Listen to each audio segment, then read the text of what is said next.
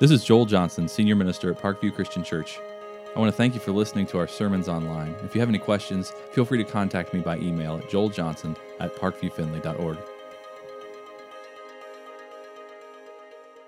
When I was a, a kid, we spent a lot of weekends traveling to Cincinnati and back.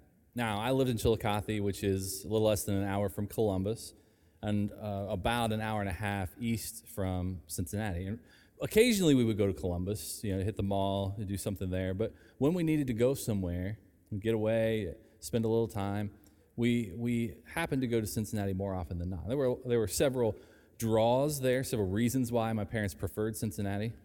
One of those I found was Skyline Chili. And as a kid, I could not figure out why we would drive to eat Skyline. It's horrible. Ugh.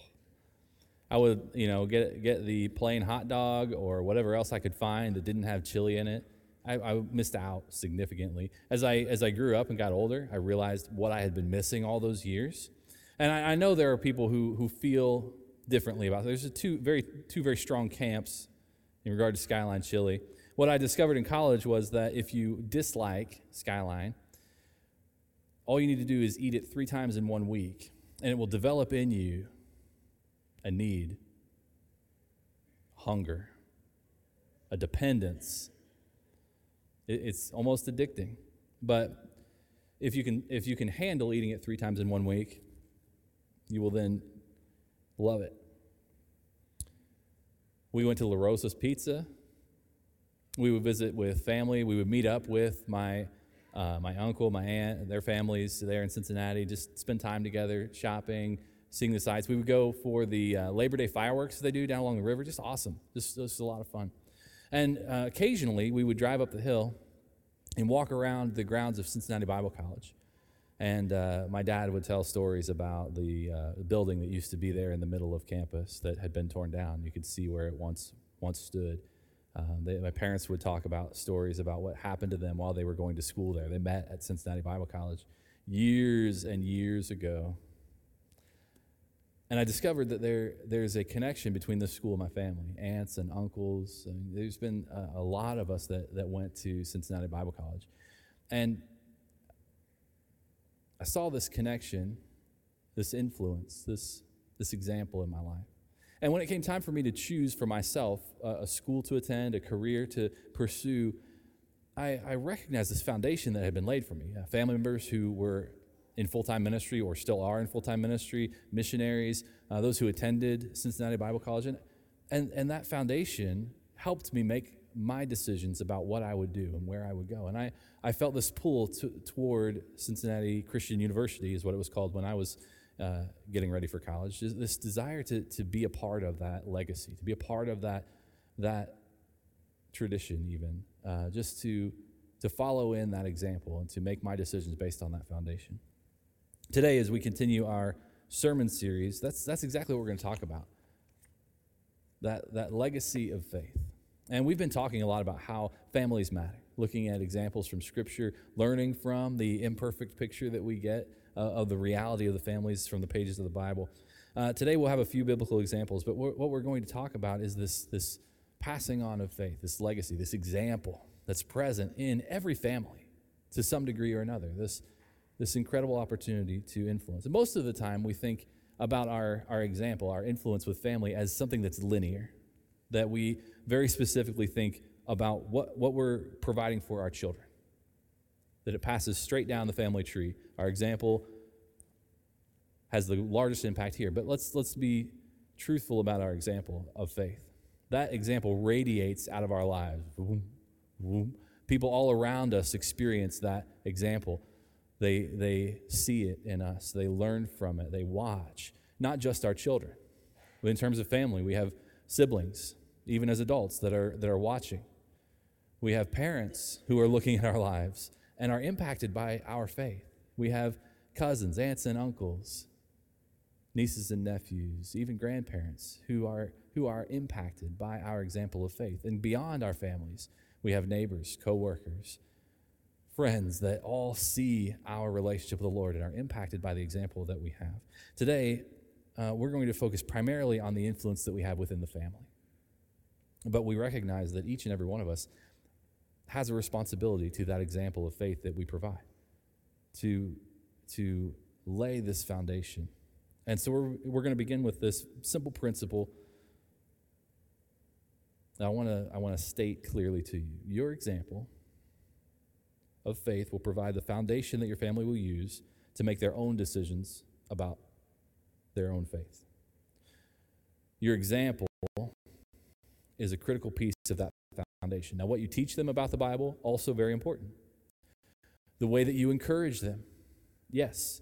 The way that you set boundaries and help them understand God's will for their lives and, and, and reinforce those boundaries so they have difficulty deviating from that path. Yes, all those things are, are, are crucial, they're critical. But none of those things will matter if you aren't living a genuine, consistent example of faith in your own life that has to be present if all of those other things are going to make a difference. It is the foundation that you provide for your family. And their faith will be dependent upon the kind of example that you lay. Now, as we look in Scripture to our first example, we're going to, to talk a little bit about Timothy, the, the protege of Paul, the young man who traveled with him, who learned from Paul, who was mentored by Paul, that, that Paul left in charge of churches to deal with their leaders, to be a leader himself uh, to help correct problems, to help uh, guide the church as it, as it was learning to worship God in an appropriate way. And Paul wrote to Timothy two letters specifically, and, and there are other comments in other places, uh, but, but we find most of the information that Paul gave to Timothy in, in 1st and 2nd Timothy, the letters that he wrote, encouraging Timothy and directing him in his ministry. And I want to read a passage from 2 Timothy chapter 1 right now that talks specifically about this example and how it produced results in Timothy's life. If you have a Bible and you want to open with me, we're going to begin in verse 3 of chapter 1. If you want to use the YouVersion app, just uh, open that up and search under events for Parkview Findlay. You'll find scripture and sermon notes there as well. The words will also be on the screen. Let's read together. Here's what Paul said I thank God, whom I served, whom I serve, as my ancestors did, with a clear conscience. As night and day, I constantly remember you in my prayers. Recalling your tears, I long to see you so that I may be filled with joy. I'm reminded of your sincere faith, which first lived in your grandmother Lois and in your mother Eunice, and I'm persuaded now lives in you also. For this reason, I remind you to fan into flame the gift of God, which is in you through the laying on of my hands. For the Spirit God gave us does not make us timid, but gives us power, love, and self discipline. Now, here is a clear example of the, the passing on of faith that takes place within family, the, the example that Timothy had in his mother and in his grandmother who had such a strong influence on his life. Now, Timothy's father, we learn uh, through other sources, was Greek. Uh, but this, this legacy of faith was passed down from grandmother, mother to Timothy as he learned about God and his word, as he learned what it was to live his life devoted to God, serving God. They had a very specific influence on his life. And Paul also had an opportunity to influence Timothy, to invest in him, to, to be an example to him. And not only was this example passed from family, but also from a strong mentor in his life, producing this, this result. And Paul said very specifically that, that God was so strong in his life that he was able to serve, just as his ancestors did, this legacy in Paul's life, with a clear conscience, providing an example with no regrets, and remembering Timothy constantly in prayer. Paul had seen this legacy of faith, this example that was produced in Timothy's life as his own faith, his own service to God, this, this gift for ministry and service and leadership. And he was proud of what Timothy was doing. And notice that he said, God doesn't give us his spirit to make us timid. He gives us power, love, and self discipline. Those, those are the defining points of a sincere example of faith. It's a powerful, disciplined example. Now, just as we recognize that our example will provide a foundation of faith, we need to notice that there's two sides of this. First, a sincere example of faith provides a strong foundation. And when we're willing to be that strong example, that sincere example, we provide a strong foundation. But the opposite is true.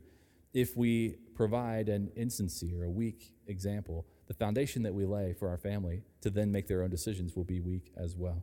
We need to be careful about the kind of example that we provide. Living our lives according to the Word of God, following after the example that Christ provided for us, devoting ourselves to His will and to His way. And that's something that Paul uh, we read in his words to the, the church at Corinth in 1 Corinthians chapter 11, verse 1, he said these words, follow my example as I follow the example of Christ. And that, that's the mindset that we want to have as we think about what it is to be an example, to influence family, to help them come to their own decisions about the Lord. Now, we're not talking about manipulation, of, of working every angle to, to put them in a place where they could only accept the Lord. The idea is that we would be so genuinely dedicated to the Lord, that we would be so, so diligent in our own lives in following after the example of Christ, that our example would provide for our children, for our extended family, for all the people who, who see our example, provide this foundation for them to want to make their own decision, to know that, our relationship with the Lord has made such a difference in our lives that they would desire to have that too. And so we, we begin thinking about how that example is displayed. What are the things that we do that, that help our family see how meaningful this relationship with the Lord is to us? Well, first, I think that the, the example that we have begins with our, our commitment to the church, the community that we have here, the family here at Parkview. And it's important for us to demonstrate to our families how important it is for us to worship together, to fellowship, to, to partake in the Lord's Supper together. And also recognize that our attitude when we come together and worship will be reflected in the lives of our family. And very specifically, when we think about children, that our attitude will not only be reflected, it'll be amplified in their lives. Have you ever noticed how that works? When you have an emotional response, your, your, your kids, your family hear your response and, and they interpret it in their own way. And very often they will respond more aggressively than you do in, in terms of coming to church. If you are eager to get to church, you're interested in what's going to happen, you'll notice that your kids will see that in you and they'll begin, begin building excitement about being at church together, thinking about what they're going to hear, how they're going to worship, and how they're going to interact with, with their Christian friends if you are reluctant to get out of bed and get moving on a Sunday morning, as, as is the case some days. If, if you have frustrations that you vocalize in front of your kids, you'll notice that your, your children will take those and they'll begin to be resistant to coming to church. You'll have to fight those battles in the mornings of getting them ready and getting them here on time. You'll hear from them gripes about the church, about things that are happening to them. And to be really honest, if we look carefully at the example we provided, we'll notice very often in those cases that they've learned and then amplified what they've seen in us. Our perspective about the church is a crucial part of our example to our families. Not only is our, our participation in fellowship here important, but our relationship with Jesus is also very important, our, our personal connection with the Lord. And what our families see in us is our devotional how much time we're spending in the Word, whether or not we're praying regularly. Uh, our families notice that about us, whether we think they notice it or not. They, they know whether we've been faithful. They know whether we're committed to developing our relationship with God, spending quality time with Him. And they see when that is present, they also see when it's lacking. And one of the, the most important things we can do is to help our families and our children develop a relationship with Jesus for themselves. And that puts us in a difficult spot because that invites us to make something that is usually a private practice, public practice. Now, typically, when we think about devotional time with God, we think about personal devotional time, about going into a bedroom or an office or a, a quiet room and removing all distractions so that we can spend time with the Lord. But if we're going to demonstrate the value of this devotional time with our families, we're going to have to choose to sit at the dining room table or on the living room couch where other people have access to us so that they can see what we're doing. If we want to be this example, this meaningful example, we're going to have to choose to take what was once private and make it a little bit more public. And along with that, we're going to have to endure the constant distractions and questions that come from trying to focus on something with other people around. And it's a difficult thing, but it's important in the lives of our families that they see how this works. And, and sometimes that means even being willing to invite them to see what you're doing, of, of showing them the, the handwritten notes in your Bible, of the resources that you use for your, you, to guide your devotional thoughts, uh, inviting them to pray with you and, and leading them through a time of devotions together so that they begin to understand how that works, so they begin to practice that on their own. It can be a very meaningful time as they learn to develop a relationship with God, as they discover how much you depend on God's strength, as they begin to see in your life how your prayer life brings about peace that sustains you.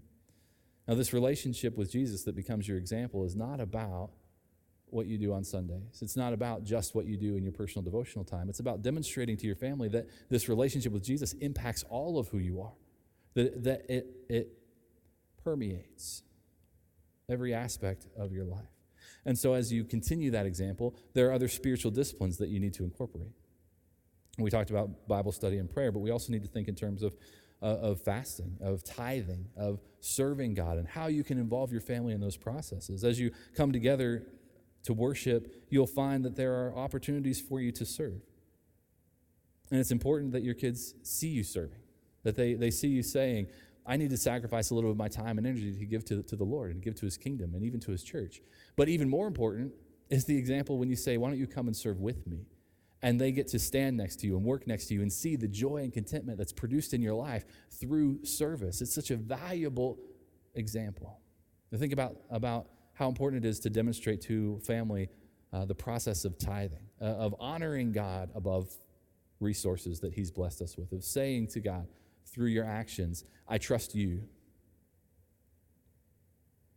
I trust you enough to give away what's precious to me and to give it back to you, knowing that you're going to sustain me and provide for me. And think about how, how important it is to demonstrate tithing to your family. And, and, and in today's world, as, things, as technology has developed, this is going to be a little bit more difficult because it's not like when I was a kid when my dad would hand me the change in his pocket and I get to throw it in the offering plate for him. Now you have to open up your computer sometimes and show them, okay, here's how online giving works. Here's how I set up my, my account so that I know automatically the, the first amount of money, that 10% is coming out of my pay before anything else and going to the church. And I can check on it, check my accounts online, and make sure all those things are in order.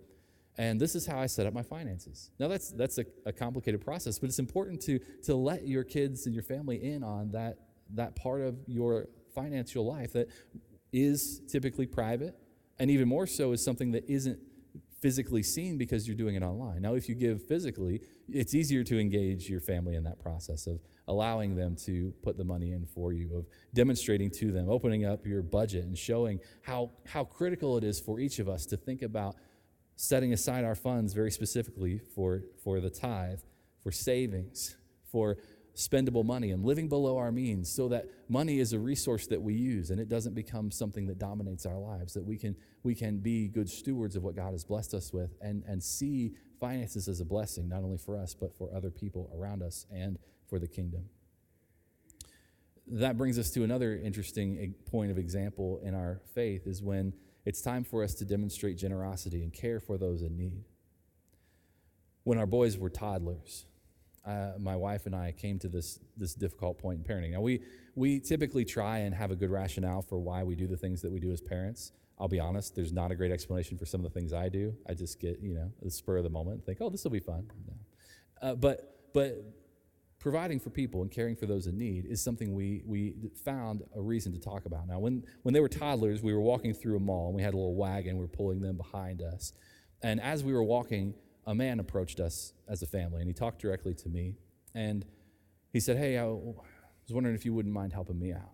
Now, automatically, I get defensive. I'm dad mode. My kids are here, my wife is here. And so I kind of like motion for them to go on ahead of me so that I can talk to this person alone, interact with him, and uh, potentially help him out a little bit. But I was, I was fearful. I was, I was careful about their safety, and I wanted them to be out of the way and not hear what this man might have to say or be exposed to what he might do if there was going to be uh, anything else that might happen in this interaction. And afterwards, we started talking about these opportunities that, that come up in life, about seeing people in need and wanting, wanting being motivated by the Holy Spirit to, to reach out and care for them, and how important it would be for, for us as parents, for me particularly as dad, to demonstrate to the boys how that works. And so then again, it's a, a conscious decision to make public something that typically would be private and to either bring one or both boys along with me while I'm be, answering one of those opportunities or to allow them to be in a place where they can see what's happening. And there have been times where they've been with me. There are other times where I come home and, you know, from the grocery store and somebody's asked for some help that I'll say, hey, listen to what happened to me today. I, had a, a, person come up and ask if, if, if I would help them buy some groceries to help feed their family. And here's the decision that I made, and here's why I made that decision. And just walk them through the rationale of, of being compassionate, but also not being taken advantage of, and, and discerning those situations and following the guidance of the Holy Spirit. It's a, it's a critical part of that example as we demonstrate to family the, the spiritual disciplines involved in following faithfully after the Lord and being obedient to his leading and to his guidance. The last piece of example I want to talk about this morning is integrity. Is the consistency of, of character and faith that, that should be our example to family. That they would see our, our faith expressed at church on a Sunday morning, that they would see how we practice spiritual disciplines, but they would also see how we interact with friends of ours when we're outside of church. They would also see our personality when we're at work. They would also see uh, the, that when we're home with just family or alone by ourselves, that there, there is a consistency to our, our words, a consistency to our behavior, to our actions that remains in every one of those situations, that we don't become a different person just because the situation around us has changed, that we don't let go of some of our moral boundaries simply because there's other people around that we want to impress or gain favor with. And when we're able to demonstrate the consistency of integrity, it intensifies our example and creates an even more solid foundation for our family to then evaluate their own faith. The opposite is, is also true.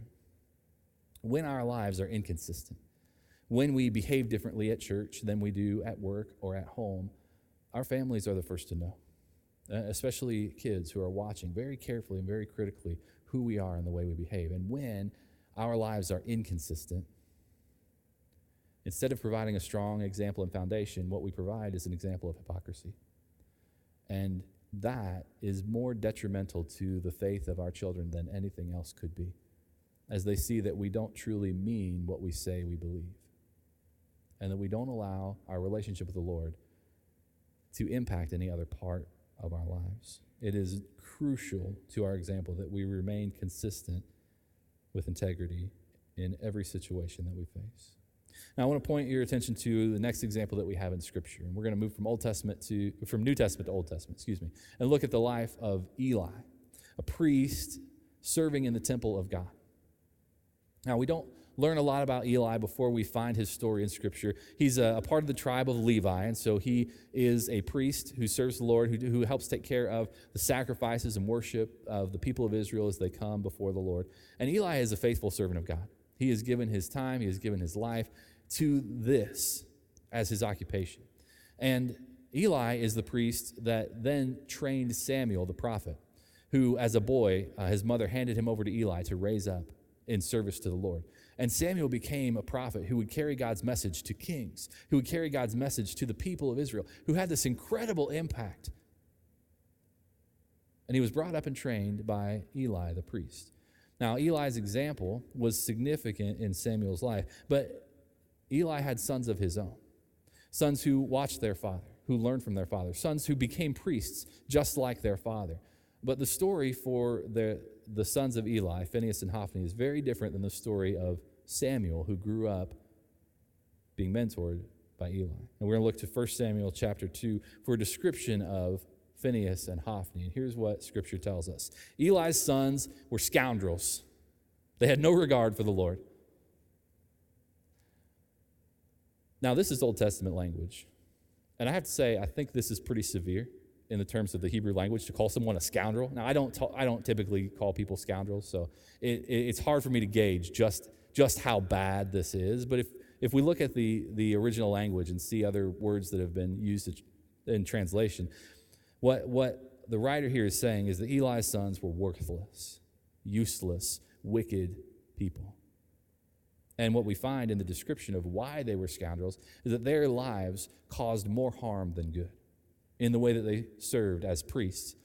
They were selfish, entitled, demanding to meet their desires, breaking God's law to fulfill what they wanted. Now, there are a couple of examples we find in Scripture. The first is the way that they ate from the sacrifices that were offered to God. Now, God provided a very strict set of rules for the priests who handled the sacrifices, and they and their families were allowed to live off the, uh, the grain and the meat from the animals that were sacrificed to the Lord. But there were strict rules in how that was to be done.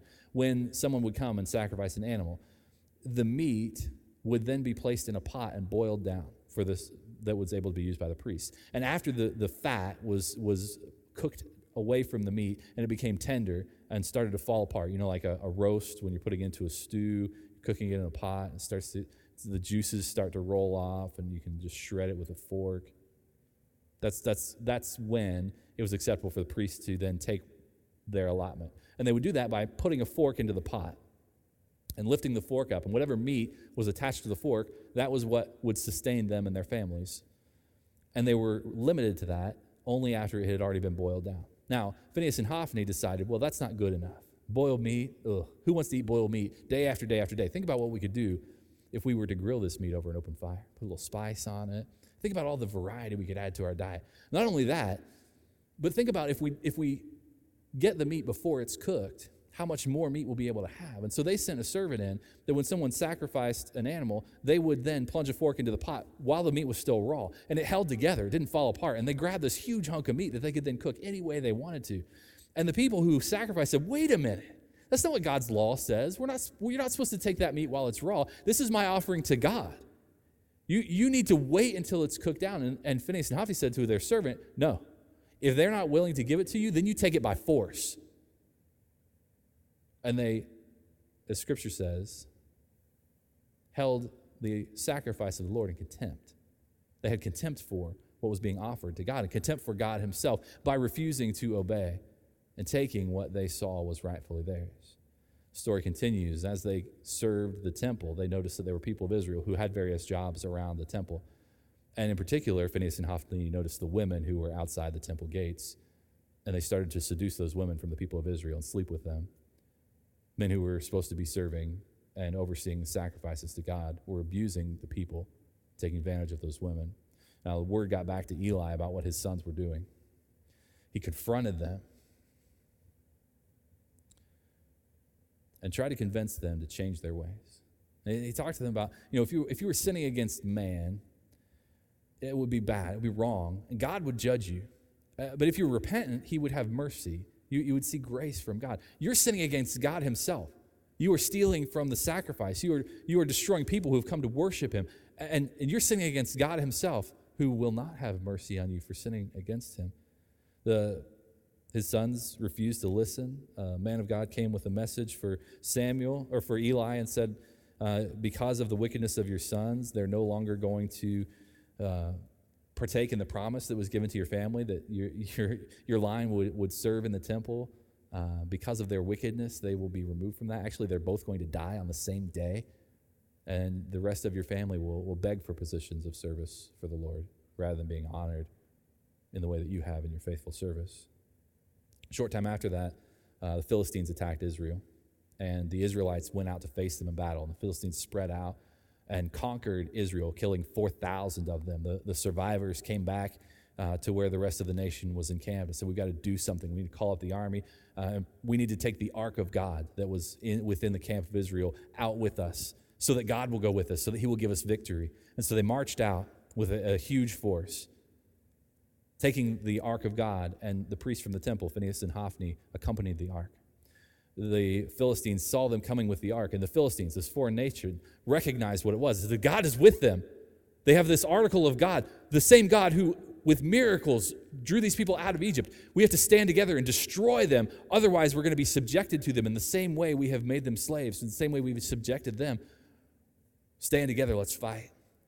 And the Philistines came at them in such force, they killed 30,000 Israelites. They took the ark of the covenant captive with them and killed the priests who were there. One man, a Benjamite, escaped and brought back news to Eli, who was sitting by the road, worried about the ark, worried about his sons. And as this messenger came back with news, the ark has been taken, your sons have both been killed. Eli fell backward in his chair and broke his neck. It's the last thing we read about him. This devastating news, the impact of his sons and the example they would leave. Now, this story stands as a reminder to us that an example of faith in our lives doesn't guarantee results in our family. And as much as we love the Lord and want our kids to make those decisions and our family around us to make wise decisions about their own faith, we can't force those things to happen. We can't control them. And at some point, we have to trust their decisions to the Lord. And the way that we do that is to continually pray. To pray continually for those who will be impacted by your example. Pray for those in your family that you truly want to see make decisions for the Lord. But we do that with the understanding that we can't make those decisions for them.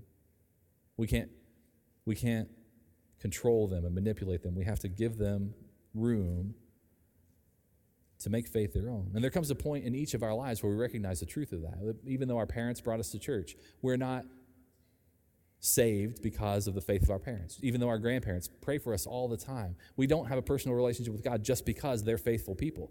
We have a relationship with Jesus Christ. We find salvation in Him when we make a decision, when we accept Him as Lord and Savior and are baptized in His name. It has to be the result of our own decision, however, a personal choice a choice that involves our own commitment to Him. Obedient, spending time, growing to know Him more. That's what makes a legacy of faith so important. That's what makes it so important for us to lay this strong foundation in the lives of our families, that they will have a, a great opportunity to make their own decisions about the Lord.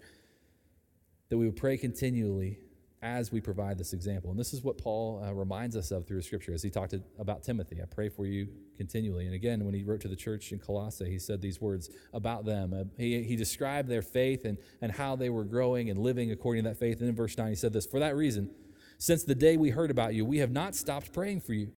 We continually ask God to fill you with the knowledge of his will through all the wisdom and understanding that the Spirit gives, so that you may live a life worthy of the Lord and please him in every way. Yeah how, how accurately does that describe your heart when you think about living an example of faith, of providing this legacy of faith for your family? That you would be able to see them living according to the will of God. That their lives would be worthy of the Lord and be pleasing to Him in every way. That's our hope, isn't it? That's our desire, that we would provide an example that, that then influences our family to live a life of love, to live in relationship with Jesus through each and everything that they do, pleasing Him in every way. That's what makes this idea of a legacy of faith so significant. so, in summary, these are the things that I just want to leave you with. One, a legacy of faith must come from an authentic example, a, a demonstration of what faith looks like from your life to theirs. It has to be actively passed on. It has to be a decision that you make to willingly invite other people in to see what you do, to see how the Lord has, has made a difference in your life, to see how your practice of faith draws you closer to the Lord. It's not something that you can sit back and hope other people pick up, hope that you've made a, a, a good impact, but something you have to very purposely decide to do. It's something that takes years of consistent practice, demonstrating not only that it is meaningful, that it affects every part of your life, but that it provides for you the, the means of integrity to live the same in every situation. And you will find that it takes years to demonstrate that to the people who are watching you. It takes years to develop trust and to prove to them that you're going to keep your word. It's also the greatest inheritance that you can provide, greater than a home where everybody gets along, greater than the money that you will leave behind. A legacy of faith is the most important inheritance that you can provide to your family and to your children and it's a critical part of your relationship with the Lord. One, that you would accept Him as Lord and Savior, and two, that you would live in such a genuine way that your love for God would be known in the world around you. That people would look at your life and look at your example and, and see how dramatically the Lord has changed you. See how how much you, you depend on Him to get through each and every day. And as they see that, would say, I, I know that I need what you have. I know that I need to live in relationship with the Lord the way that you live in relationship with the Lord. That's the example we're talking about. And that's the challenge that we face this morning. And I want to challenge you to think about how you can live your life in such a way that you would make an impact in the world around you, that you would draw people closer to the Lord, that you would help them understand their need for Him. That begins with a personal decision to accept Christ. I'm going to challenge you if you've never accepted Him, that you would believe in Him, have faith that He can forgive your sins, repent of those sins, and be baptized in His name, that you would step forward in relationship with Him, and then begin living this dynamic life that provides an example to the world around you. And if you've been a Christian for a while, I want to I want to challenge you to think about those people who who are closest to you, who see your example, who are affected by the, that radiating quality of your example. That that you would begin to specifically, purposely live to help them see their need for the Lord. I want to take just a minute to pray for you. And then at the close of that prayer, I want to invite you to come forward. If you have a decision to make, if there's anything that you need prayer for, that you would come forward as we would stand and sing. Let's pray right now. God, thank you for your word. Thank you for the message that you bring. And thank you for the example that you have provided in each of our lives. I ask right now that you would challenge us to see how our lives can be an example as well. That you would help us to live in faithful obedience, that we would, with a clear conscience, strive to live a life worthy of you that's pleasing in every way, and that we would use that life to make an impact in the world around us. We thank you for those opportunities. In the name of Jesus, we pray. Amen.